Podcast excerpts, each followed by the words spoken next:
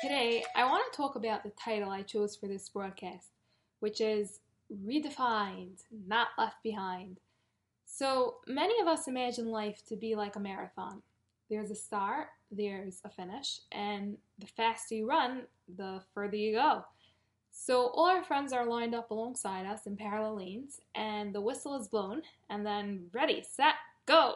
We're all racing to hit the checkpoints to get that job, to find the shidduch, have kids, buy a house, to reach all the milestones. And when that doesn't happen, when people around you seem to get ahead of you, it's hard not to feel like you've been left behind. But the truth is, reality isn't so two dimensional. Real life is not a straight path.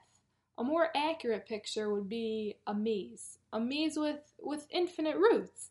Some paths could take a lot longer than expected to get where you want, and some paths may turn out to be dead ends, and then you may need to backtrack. Now, here's the thing in the world we live in, the thing that makes us feel like we've achieved success is when we reach our intended goal, when we accomplish, when we hit that milestone.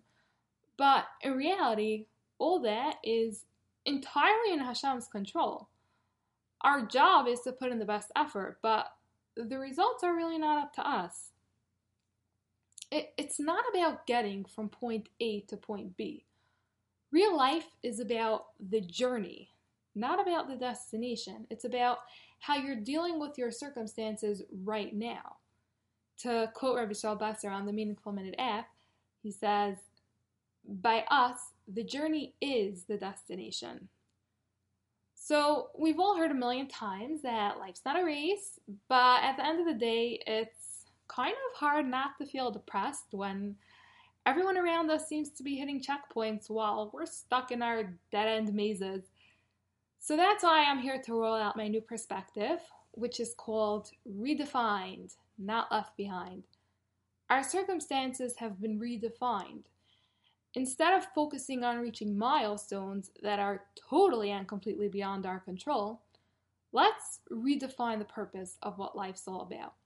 It's about growing, it's about becoming stronger, it's about focusing on what we can change. And Emet Hashem, through these daily clips, we'll learn how to change our perspective and become better people, which is really what we're here for, anyways.